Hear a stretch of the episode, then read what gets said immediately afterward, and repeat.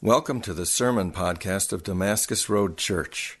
For more information about Damascus Road Church, go to damascusroadonline.com. I want to open up uh, the Word of God. If you have your Bible, you can open up to Genesis 15. We're going to read the chapter of Genesis 15 right after I said I would try and condense this. Um, we're going to read the whole chapter, and then we're going to spend the morning talking about it and jumping off of here. This is what Genesis 15 says. After these things, the word of the Lord came to Abram in a vision Fear not, Abram, I am your shield. Your reward shall be very great. But Abram said, O Lord God, what will you give me? For I continue childless, and the heir of my house is Eliezer of Damascus. And Abraham said, Behold, you have given me no offspring, and a member of my household will be my heir. And behold, the word of the Lord came to him This man shall not be your heir. Your very own son shall be your heir. And he brought him outside and said, Look toward heaven and number the stars, if you're able to number them. And then he said to him, So shall your offspring be. And he believed the Lord, and he counted it to him as righteousness. And he said to him, I am the Lord who brought you out from Ur of the Chaldeans to give you this land to possess. But he said, O Lord God, how am I to know that I shall possess it? And he said to him, Bring me a heifer three years old, a female goat three years old, a ram three years old, a turtle dove, and a young pigeon. And he brought all these, cut them in half, and laid each half over against the other. And he did not cut the birds in half. And when the birds of prey came down on the carcasses, Abram drove them away. As the sun was going down, a deep sleep fell on Abram, and behold, dreadful and great darkness fell upon him. Then the Lord said to Abram, Know for certain that your offspring will be sojourners in a land that is not theirs, and will be servants there. And they will be afflicted for 400 years, but I will bring judgment on the nation that they serve, and afterward they shall come out with great possessions. As for you, you shall go to your fathers in peace. You shall be buried in a good old age, and they shall come back here in the fourth generation, for the iniquity of the Amorites is not yet complete. When the sun had gone down and it was dark, behold, a smoking firepot and a flaming torch passed between these pieces. On that day, the Lord made a covenant with Abram, saying, To your offspring I give this land. From the river of Egypt to the great river, the river Euphrates, the land of the Kenites, the Kenizzites, the Kadmonites, the Hittites, the Perizzites, the Rephaim, the Amorites, the Canaanites, the Girgashites, and the Jebusites. Let's pray.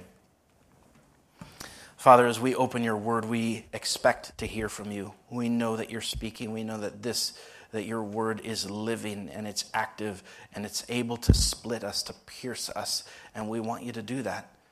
We want to know you more truly. We want to know you more fully. And I pray that you would use this time that we could know you, that we could love you, that we could follow you, and know that we are loved by you.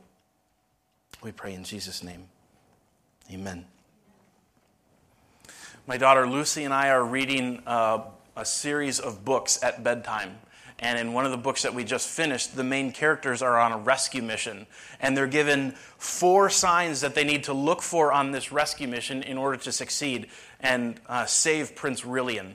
And one of the signs that they need to look for, it says, look for the writing in stone in the ruined city and do what it says.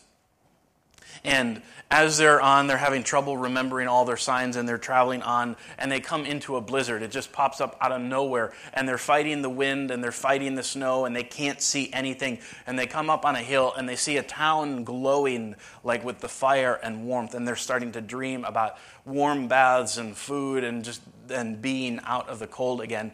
And, uh, but it's off in the distance and they keep trudging through the blizzard and they finally come up to a wall, a stone wall, where they get some protection from the wind. And they think about camping there for the night, but then they think about the town off in the distance and how much better that would be. And so they hoist themselves up on top of the wall, and the wind hits them in the face, and they uh, they, they don't want to keep going, but they step forward and they come down on the other side of the wall. And they notice it's almost like a hallway or corridor, and it's moving in different directions, kind of like a maze.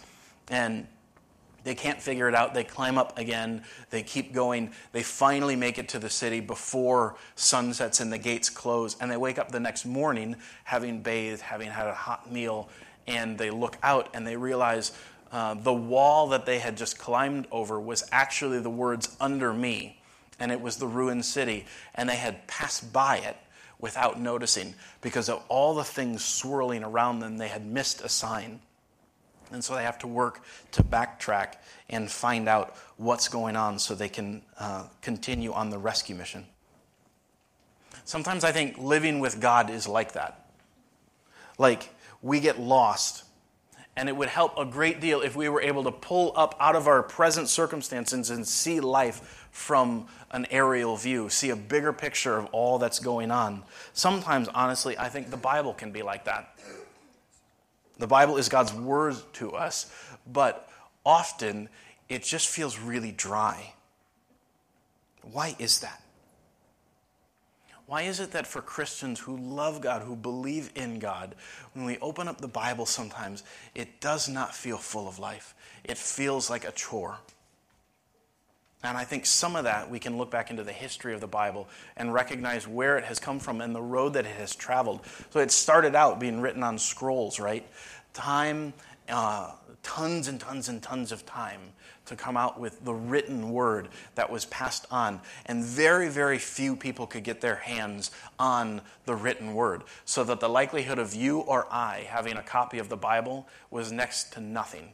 Right? And this went on for hundreds and hundreds and hundreds of years. So you and I relied on um, the priests to be able to hold the Word of God, to be able to expound the Word of God, to be able to share the Word of God with us. And the printing press changed all that. The printing press, for the first time, meant that a written word could be processed and passed on and put out like in multitudes so that everyday people could hold this thing in their hands and it got translated into multiple languages. So now you could you could hold a Bible in your hands in your language. Everyday people could do it. This is what Kyle and Emily are about bringing the Bible to everyday people. And for the first time now, you and I are connecting with the Word of God personally, like we are digging into it on our own. But then the Enlightenment happened, and the scientific uh, theory, scientific rationale took over, and the Bible started to get scrutinized uh, according to scientific method. And the people who were best equipped to handle that were in universities and seminaries, and they could dig into the uh, the intricacies of the Bible, to mine out what was really there. And then they would pass that on to pastors in seminaries who would then convey all this wonderful knowledge to the church. And the Bible kind of came out of the people's hands again. You see what happens there? People who had wanted the Bible now felt like they weren't able to read the Bible it's right there in our hands, but I pick it up and I don't know what it says because somebody smarter than me should have to tell me what's going on in here. And I don't think that's what God had in mind when He gave us His word. I don't think God made you to rely on me to feed on Him. Right? I don't believe that God made you to rely on somebody else to tell you what the Word of God says. I believe in teaching. I believe that it helps when, we, when we're able to teach each other, when we're able to dig into scriptures. And I think seminaries are helpful in equipping us to do that. But I don't think that God wired you to need somebody else to get fed. I think He made you to walk with Him and to read His Word and to dig into that for awe and wonder on a personal level. I want you to follow God. I want you to hear from God. I want you to wake up into the authority and the power that God has for you. I want you to recognize that you don't come to Sunday morning to be fed, but that God equips you to feed yourself in Him. That when we come together, this is about worship. And we are fed, but it's not the only place where we get it. It's like if we miss a Sunday, we starve. That's not, that's not God's plan. I want you to have confidence as you read your Bible. So, we're starting a series today that we're calling Covenant and Kingdom. And it's an attempt to, to pull back and get an aerial view of the Bible, the two mega themes in the Bible of relationship and responsibility. Some people have called this the DNA of the Bible, the double helix, working through all of the pages of Scripture relationship and responsibility, covenant and kingdom. And we're going to take the, these six weeks through this Advent Christmas season to look at these mega themes and how God meets us and wants us to meet with Him. So, covenant is all about relationship, it's all about being. We're not accomplishing, we're not doing, we're not producing anything. God invites us into a relationship with Him in a covenant. And then, kingdom is all about us having uh, responsible lives as citizens in His kingdom. It's about doing. So, covenant relationship being and kingdom responsibility doing. These are the two mega themes going through the pages of the Bible. Today we're going to look at covenant, and then next week we're going to look at kingdom. Today we're going to look at Abraham and Sarah. Next week we'll look at kingdom with Joseph, and then each week following we'll look at we'll take a deeper look into the covenant and kingdom woven through uh, the Bible because we believe in this Christmas season that the manger really ultimately does lead to the cross, which leads to the grave, which leads to the rolled away stone and to life, right? The manger leads to life for us. So we read Genesis 15, and it's in, uh, in the process of Abraham and Sarah going, and at the time their names were Abram and Sarai.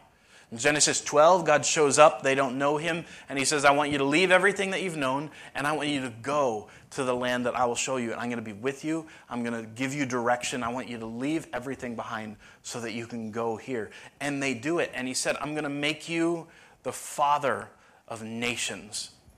Abram and Sarah uh, don't have children. And so this is a promise to them of what is coming. And they show up in Genesis 15, and they still don't have children. Now, in the day, in, in Abram's day, to go out like that was, um, was really something. They didn't have well established, uh, lots and lots of well established cities or governments. The uh, kind of wilderness was ruled by clans and tribes that warred with each other. And so to just go out on your own kind of meant you were not going to survive this. And in order to survive, you had to make a covenant with a, a, chieftain, a chief of another tribe, to say, Can I partner with you? I'll have your back, you have my back. My resources are your resources, uh, sources, your resources are, are my resources. And you tried to align yourself with a stronger chief, right? So that you would be protected. And Abram doesn't. In Genesis 15, how does God show up? He says, Fear not, Abram, I am your shield. And right there from the very beginning of this chapter, God is saying, You don't need to make human alliances like everybody else. I will be your alliance. I will be your shield. I will be your protection. You can find that in me. This is good news because Abram has somebody to protect him. And Abram also remembers right there at the beginning of chapter 15, he doesn't have kids. God has promised this great nation that will come out of and through him. And he's saying, God, you haven't yet fulfilled this. And I, I, I want to know what's up. And God says, I'm still working here. It will still happen. And Genesis 15 tells us that Abram believes that. And then what he does next is he, he seeks to see if God will enter into covenant with him. Just like the chiefs uh, and the, uh, the clans, they would seek an alignment, they would seek a relationship to say, Are we good here? Are we connected? Abram does that with God. And he says, Bring me a heifer. which to you and me wouldn't mean much. Like, all right, uh, that's one way to do it. Is to bring me a heifer and bring me a ram and bring me a sheep and bring me these birds. And Abraham knows exactly what to do. This is how covenants were cut between people, literally cut. So he brings the animals and he cuts them in half from head to toe, and he lays them out in a gruesome, uh, vivid picture of the cost of a covenant. And then as he's doing it, Abram is walking between them. They've called it, called it the corridor of blood, the two halves of the animals that were split. And then you would cut the covenant by walking through them, and you would get to your covenant partner on the other side. To recognize covenants come at a cost. Something dies in a substitute way.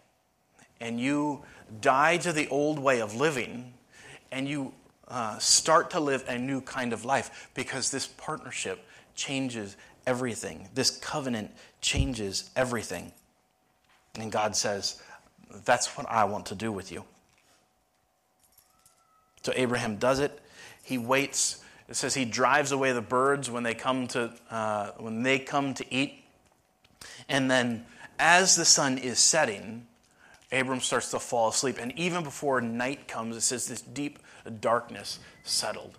Abram falls asleep, and in his sleep, he sees God in that fire pot and the torch, God passing through uh, that corridor of blood. So that God, God is not making Abram be the only one to pass, be the only one to commit in the covenant. God himself is walking through and say, I commit myself to you. Now, this covenant is all about grace, right? Just as you would seek a stronger chief to align yourself with, and like, I'll give all of me to you, but that doesn't mean much. When you give yourself to me, that means everything. It's all about somebody stronger looking on the weaker and saying, I will bestow grace on you. And you, you build this covenant together. Abram gives up his old life. And I wonder if he ever wondered, sitting down by the fire at night, uh, would God ever do this for me? I just gave up my life for him. Would God ever give up his life for me? And this is what God is actually saying when he says, when he walks through, he says, I would die for you. Like in Genesis 15, we get uh, glimmers of the cross. In Genesis 15, we get this foreshadowing of the cross. I am so committed to you. I'm so committed to this relationship. I would die for you. And Christmas, like we celebrate God coming on that mission for the purpose of dying, for the purpose of being one with us, so committed to the covenant that he wouldn't he wouldn't leave anything out. That's how committed God is to us. And there's, other, there's two other pieces in the covenant. If you read on in the chapters of Genesis, coming in uh, chapter 17, chapter 16, Abram and Sarah, uh, we talked about that a few weeks ago, where they try to get ahead of God and they try to get offspring in their own way. And Abram sleeps with one of uh, Sarai's maids, and they she gets pregnant and God says, That's not, that's not my way of doing things. I want you to wait on me. And in chapter 17, he says, I'm changing your name. Like there's an identity shift when this covenant happens. And he also says, I want you to bear a scar. I want you to bear a scar as part of this covenant. And Abram's like, okay, what's that look like?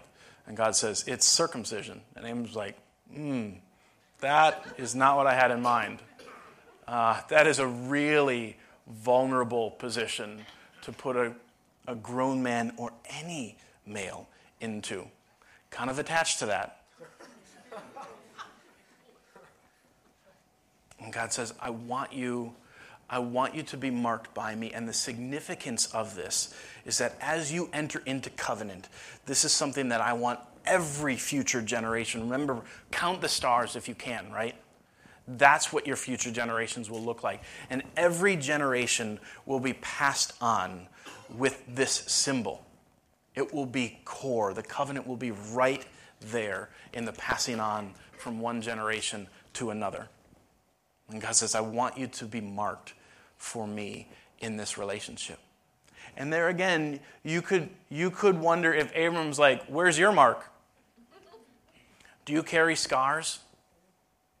Which makes it really profound the day that Jesus shows up, having been crucified, having been killed, alive again. And he says, I want you to put your finger in my scars. I, I can carry scars for you. God is willing to die for us, and He did. God's willing to be scarred for us, and He did. And He calls that out of us. In this covenant, God is saying that He's one with us. In the relationship, that means everything. Everything that He has is yours. All of the resources at His disposal are ready and waiting for you. Everything that He has access to, you now have access to. That you actually have freedom to talk with God. That He's given you blessing and permission to talk with Him. But it also costs. Now, note here that behavior follows identity, right? Behavior doesn't define identity, behavior reflects identity. And so God says, we're entering into this covenant together. We're entering into this relationship together. And I want you to live differently because of it. Genesis 22 talks about God showing up. Isaac had finally arrived. The son that God had promised to pass on future generations had finally come. And God shows up and he says, I meant everything. We're in covenant together. All that you have is mine, and I want him. And Abram doesn't blink, right? Abraham doesn't blink. And he says, I stepped into this covenant with you, and I meant it. You can have my son. And God says, okay, we're cool. Like you don't, you don't need to go all the way through it. Now I know that you mean it. Now I know that you're not holding anything back from me in this covenant of ours. There's no withholding. Jesus says, I want you to pick up your cross and follow me.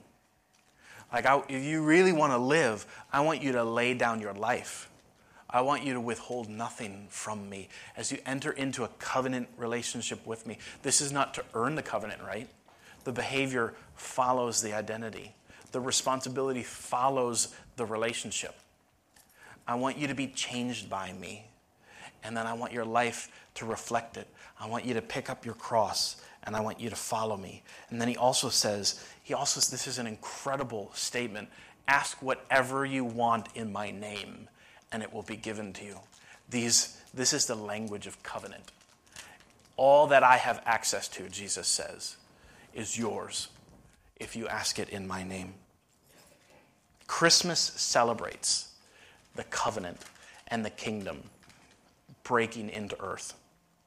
God takes on flesh.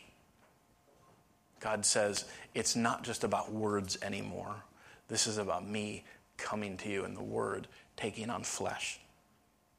A baby would grow all the way to the cross, and he would give his life for us. And God said, This is a, this is a two way deal. This is a two way relationship. We are one in this. As I give my life to you, will you give your life to me? I want it. And if you give it to me, you will more fully understand what it means to live by dying. Covenant and kingdom. This is just the tip of the iceberg because I want you to be able to look in the Bible and say, I see what God is doing here. I see what God is doing here in the relationship and the responsibility. I want you to open up the Bible and be able to see the DNA woven through the pages. We'll talk more in the coming weeks. For now, for this morning, to end here. If you have entered into a covenant relationship with Jesus Christ, you are a child of God. if you have entered into a covenant relationship with God through Jesus, you are a child of the King of the universe. Everything he has is yours. You don't have to fight for security. You have security in him. You can know that you are secure. And you can leave your old identity behind. And you can live in this new life. If you don't have a covenant relationship with Jesus, like you say, I, I have withheld from you, I have not even wanted to enter into, know that He's inviting you. Know that He sees you and He loves you and He's calling your name, inviting you into a relationship that you don't have to earn, that you don't have to be responsible for first. The relationship is offered before we've done anything. If you want that, take it. It means giving up your life and bowing before Jesus and then really having the life that He gives. If you have it, live like it. I love the little lyric in a David Crowder song that says, If you're free, prove it. If you're free, prove it. And if you're not, let Jesus break the chains. Let's live in the covenant, church. Let's live in this covenant. Let's pray. Father, we love you. We are grateful to you that you see us, that you know us, that you love us. We're grateful that you don't leave us on our own. In a world that's full of danger, like Abram setting out uh, with tribes and clans at every corner, you were his shield, and you don't change. You remain our shield today. I pray for these six weeks that you would give us a bigger picture of what you're doing in the Bible. Help us to pull back and see you and what you're doing in the covenant and kingdom, in the relationship and responsibility, in the invitation and challenge that you call us into. As we turn to communion now, Jesus, we just want to say thank you. We thank you that you were so committed to this covenant that you would die, you would give up your life to protect us to win us back, to rescue us. And as we take communion, we reflect on you, the price you paid, the death you died, and the life you now live so that we can also live. Amen.